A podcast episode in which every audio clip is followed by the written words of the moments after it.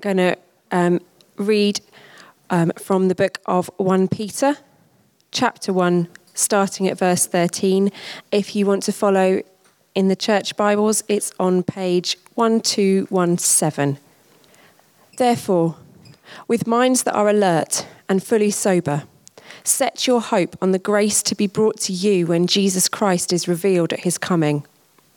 As obedient children, do not conform to the evil desires you had when you lived in ignorance. But just as he who called you is holy, so be holy in all you do. For it's written, Be holy, because I am holy. Since you call on a Father who judges each person's work impartially, live out your time as foreigners here in reverent fear. For you know that it was not with perishable things such as silver or gold that you were redeemed from the empty way of life handed down to you from your ancestors, but with the precious blood of Christ, a lamb without blemish or defect. He was chosen before the creation of the world, but was revealed in these last times for your sake. Through him, you believe in God, who raised him from the dead and glorified him, and so your faith and hope are in God. Now that you've purified yourselves by obeying the truth, so that you have sincere love for each other, love one another deeply from the heart. For you've been born again, not of perishable seed, but of imperishable, through the living and enduring Word of God. For all people are like grass, and all their glory is like the flowers of the field. The grass withers, and the flowers fall, but the word of the Lord endures forever and this is the word that was preached to you. Therefore, rid yourselves of all malice and all deceit, hypocrisy, envy, and slander of every kind. Like newborn babies, crave pure spiritual milk, so that by it you may grow up in your salvation, now that you have tasted that the Lord is good. Thank you, uh, Naomi. Let me add my welcome to you. My name's um, Andy. I'm part of the staff team here. Get to lead the youth work in the church, which is great fun. It's my privilege to take us on the next little bit of 1 Peter. We're going to be going the whole way through 1 Peter. We've done uh, two sessions on it. If you haven't been here for it, it might be really helpful if you're going to be joining uh, with us to catch up to those messages online, which you can do. Now, let me first say uh, in that passage, I'm not going to explain everything. 1 Peter is really rich, isn't it? There's so much there. So I'm not going to unpack every little line that you have seen there. But what I'm going to try and do is get across what I read to be the kind of main urge, the main message, which is a call for God's people to be holy, to live a holy life. Now, I wonder what you think of when you hear the challenge, the call to be holy. Maybe for some of you think, that's not for me. That's for the experienced, mature Christians. That's for those in the monasteries. Uh, maybe actually you think, actually, I've been living a holy life for quite a long time now. I think I've made it. There was a young man who thought he made it at the time when uh, Charles Spurgeon was around. And he told Charles Spurgeon that he thought he'd made it, he'd reached the state of sinless perfection. And so uh, Spurgeon had a very simple and effective way to test whether this was true. Uh, he picked up a cup of water and he threw it in his face. By the man's reaction, the doctrine of sinless perfection was speedily disproved. now, whatever our reaction to this kind of first impression on being called to live a holy life, it is a call for all of us this letter wasn't just addressed to leaders. The call to live a holy life maybe isn't a popular one. And maybe that's because sometimes when we think of holy living, we think of people that uh, follow the do's and the don'ts. It might be mundane and the opposite to adventurous. But this is far from the picture that we get in the New Testament, and it's far from the picture that Peter paints for us as well.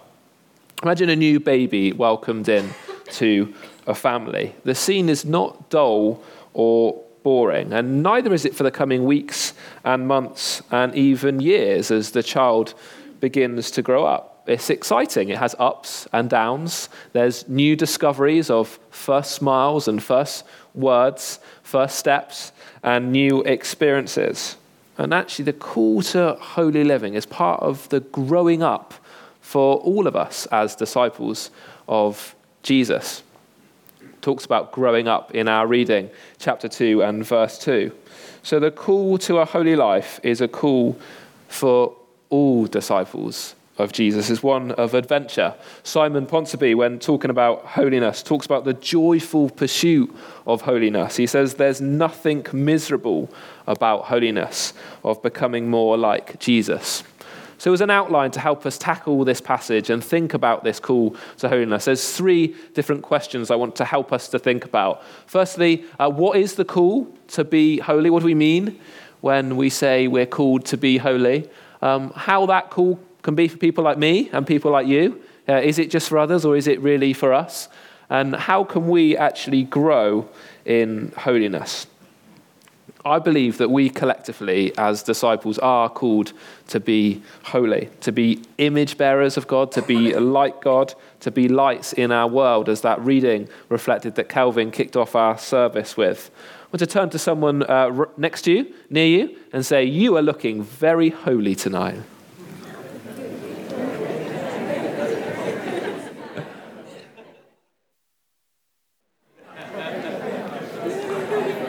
I don't know, I don't know how that makes you feel, but when, when Peter is addressing the people he's writing to, he calls them holy. Now, I'm sure not all of them felt like they were holy. Peter has unpacked this great salvation story. Roger helped us think about that a little bit last week. That we have a living hope in Jesus, that we have a safe inheritance that goes beyond this life.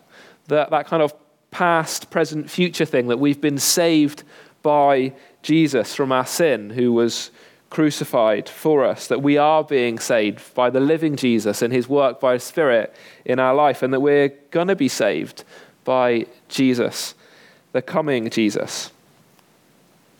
As a result, Peter calls his readers, or hearers as it would have been for many people across what we think was the Turkey area, to be alert and to be sober, to fully listen and to be attentive. Now, I've been caught out many times when I haven't been fully attentive. Driving from North Wales through South Wales back to Bath, you're having a great, interesting conversation.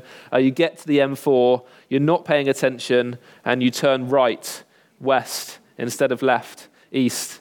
Uh, that's right, yeah. And, um, and, and you lose quite a lot of time. Or I remember at least one moment when I've been on this stage sharing it uh, with our children's worker, Victoria, and uh, it's her bit, so I kind of switch off a little bit, think about what I'm going to say, uh, not to know that I then go and say the very thing she's just said, and the whole congregation laugh at me, and I don't really know why. What was the problem? I wasn't being attentive. And there's a call here to be attentive, to not let things just drift, drift by, not just let life happen to us, but to be attentive. This message is a call to be attentive, to switch on again, and hear the call to holiness, the call to live a holy life found this really helpful. This is a slide Roger shared last week, things we can expect in kind of a normal pattern in many of the letters, sometimes called epistles, in the New Testament. And um, today we're in the initial exhortation, this kind of urge. I don't really use the word exhortation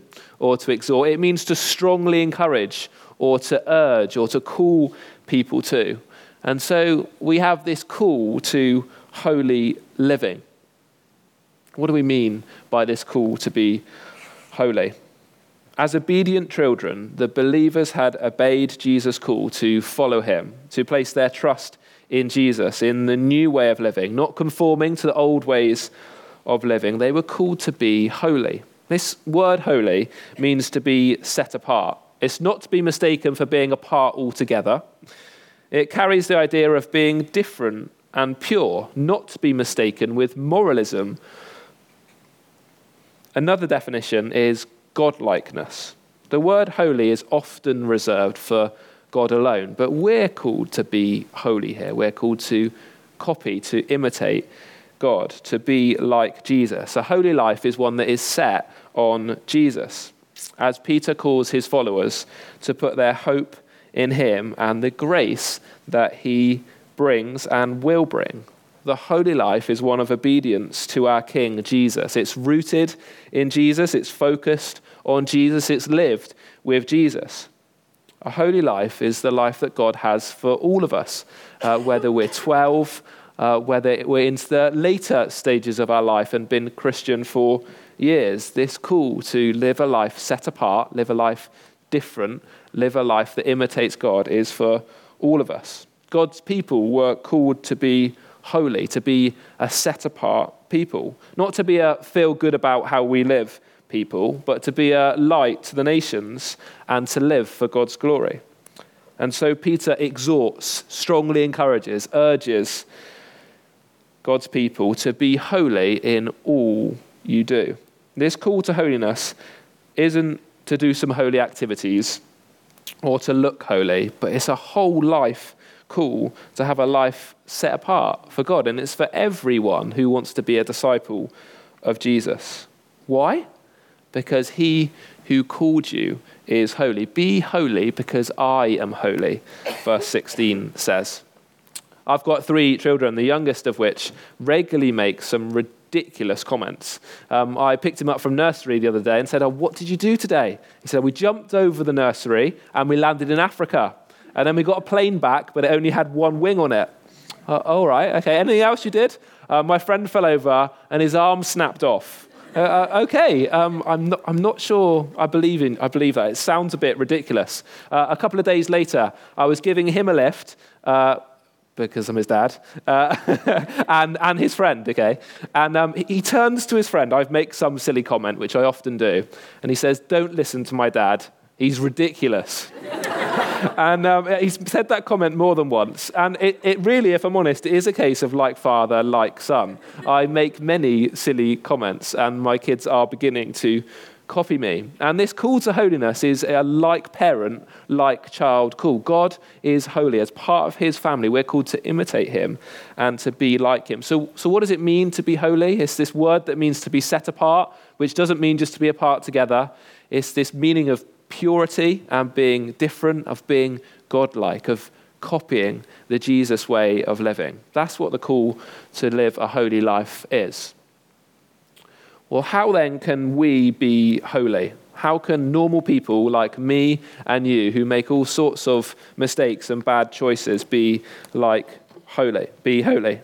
I um, think of it a little bit like this. We think God is so pure that we just can't get near him. How can we be described in a similar way to God? It's like trying to push two magnets together. I've tried this for quite a long time in the past, and you just can't, they just won't come together. God is different to us. He is pure, and we are not.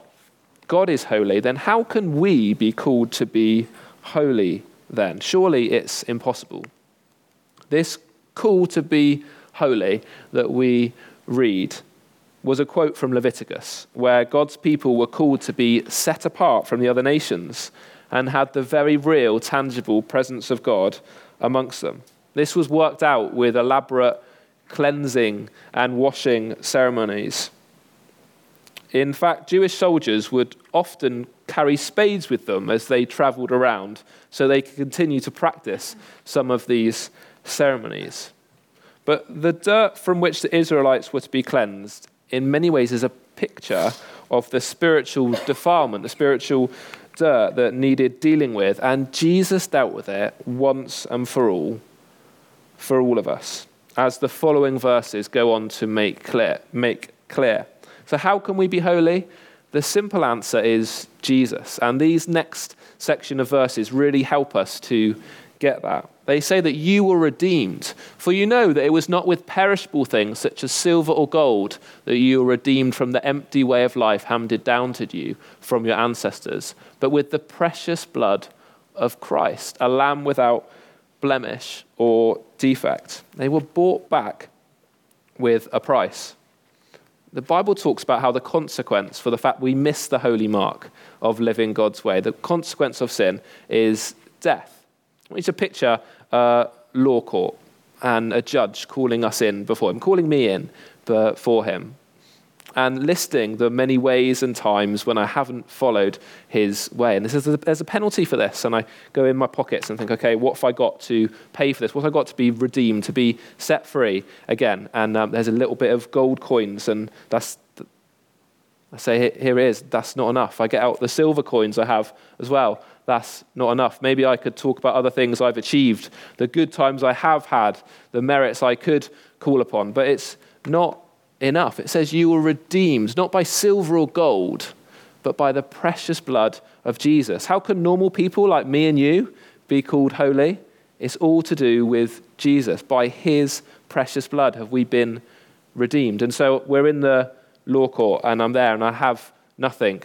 And it's as if the judge comes down and says, Well, no, you couldn't pay. The consequence actually is death. And rather than you pay it, I, the judge myself, will come down and I will step in your place. I will take the payment. My precious blood will be given so that you can be set free, so that you can be part of my holy people. We've been redeemed. That's why we can be called holy. This isn't just kind of a plan B. This was always part of the plan. Verse 20 says, He, talking of Jesus, was chosen before the creation of the world, but was revealed in these last times for your sake. The disciples had experienced him. Peter, someone who knew Jesus, was writing about this. Jesus was plan A. He was plan A so that you and I could be part of God's family, part of this holy nation, this set apart people who can live in a God like way, not because we feel good enough, not because we've done enough, but because this is plan A. Jesus redeemed us, He was chosen to do this. There's a response in here that makes it possible for us to be called holy. 21. Through him you believe in God who raised him from the dead and glorified him. And so your faith and hope are in God. The reason Peter was calling his friends, his fellow believers who he's writing to, holy was because they put their belief in the one who was chosen before the beginning of time, who had redeemed them by the cross and by the resurrection. He says they are purified by obeying the truth. They've responded to the gospel that Jesus had redeemed them. That's what enabled them to be called holy. It's all about what Jesus has done. Peter, not for the first time, uses this phrase of being born again, finding new spiritual life that starts now and goes on forever. It's the gift. Why can we be holy? Why can we have this new life? It's all to do with Jesus. There is a sense of kind of the, the past, the present, and the future in this as well. Peter, on more than one occasion, calls his people holy. In chapter 2 and verse 9, he talks about the holy priesthood, labeling them as holy now. There's a sense in which they are holy because they've been made holy by Jesus, having put their faith in him. There's also a sense in which they are being built into a holy people. It's still a work in process, as many of us would feel ourselves. God's still at work in our life by His Spirit, helping us to become more like Him. We do our part as well, it's the work of the Spirit. And so you have the similar phrase, but this time in chapter 2, verse 5, it says they're being built into a spiritual house to be a holy priesthood. And in the future, one day when we stand before God as disciples who've put our faith in Jesus, we will become like him. And we will be holy. We will reflect him more fully. So, how is this possible that normal people like you and me can be called to be holy? And it's very simply all about Jesus and the gospel and what he's done. To be holy is to be set apart, to be different, to shine as a light for God. And the reason we can be called to be holy is because of the gospel, it's because of what Jesus has done for us.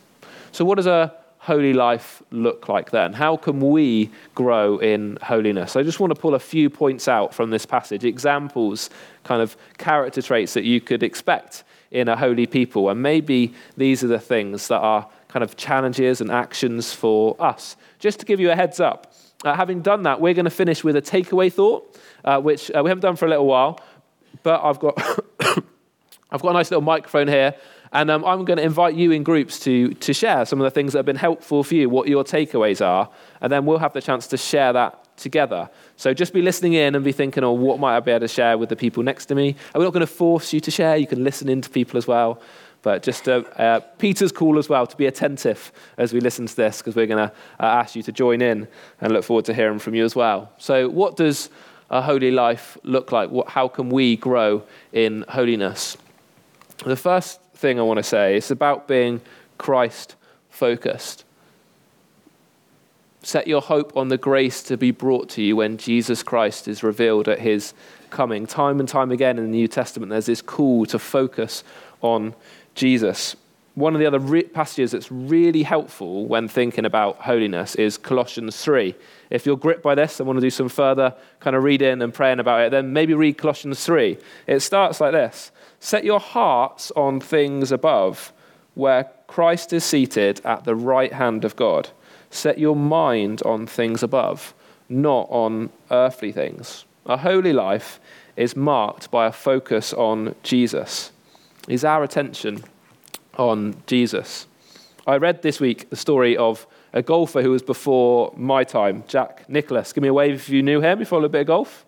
Okay, uh, he was a great golfer. Uh, he won 20 majors and 71, had 71 wins on the USA PGA Tour. Now, in between at kind of the close of every season, um, he would come back to his coach and he would say to the same coach, a guy called Jack Grout, teach me to play again. And he would learn the same strokes in the same manner. He didn't really change his style, his technique during his career, because he knew what he'd learned time and time again served him well. For him and his golf career, the way into success was the way on. And for us as disciples, the way into God's kingdom, the way into God's family to knowing Him, is the way on. We can never mature beyond needing a Christ focus. It's really quite simple. How do we live as holy people? We stay focused on Jesus. We remember and celebrate and stay focused on Him seated at the right hand of God, on His crucifixion, on his resurrection, on the fact that he ascended again and sent his spirit. The way to living a set apart life is staying focused on Jesus. We need to be reminded of that regularly. Whatever stage we're at in our discipleship journey, there's a call to focus on Jesus if we want to live a holy life. Live out your faith. The mark of a holy life is a faith lived out. Peter describes us like foreigners here because our permanent residence is with Jesus. We're citizens of heaven, of his kingdom. But while we're here, we're to live out our faith in every area of our lives. And so the holy life affects how we're going to be in our workplaces this week, just as much as it affects how we're going to sing the songs as we worship together in our moment. The call to live a holy life affects how we're going to be in the sports club we're involved in this week, just as much as it affects how we're going to pray together. The call to live a holy life affects how we're going to be with family or friends when our guard is down, just as much as it affects how much we're going to put in the offering as we worship together. This call to live a holy life affects every area of our life. Live out in your time as foreigners here in reverent fear. Live it out in every area of your life. It's also marked by a love for one another. The call to the holy life is a call to love one another. Again, it's very, very simple. This should be no surprise to us. It both copies the words of Jesus and the actions of Jesus. It copies his feet washing example and the words he teaches through his parables. This is one of the key ways that we can collectively shine, not just being individual holy people, but collectively being a holy community, a holy people for God. My family had a bit of a rough ride uh, last half term. Uh, my wife had post viral fatigue for a number of weeks. Uh, two of our children had chickenpox. Uh, one of our sons had his leg cut open down the side, and then I had appendicitis and had my appendix out. Uh, so it was quite adventurous uh, in our family's life. But it was a great reminder to me of how great it is to be part of a church community where we love one another. We were on the receiving end of uh, many meals and phone calls and offers for help. And it was a reminder to me to be that community to other people. People, one of the marks of the Christian community, of people that are called to be holy, is to love one another. practically. Love one another doesn't say only love those the same as you, only love those that speak your language, only love those you get on with, but love one another as a community. In John's gospel, there's only one clear command given by Jesus, and it's to love one another in John 13 34. The fact it's commanded highlights that it's not just about whether we feel like it, it's not just about an emotion, it's a choice and it's an action.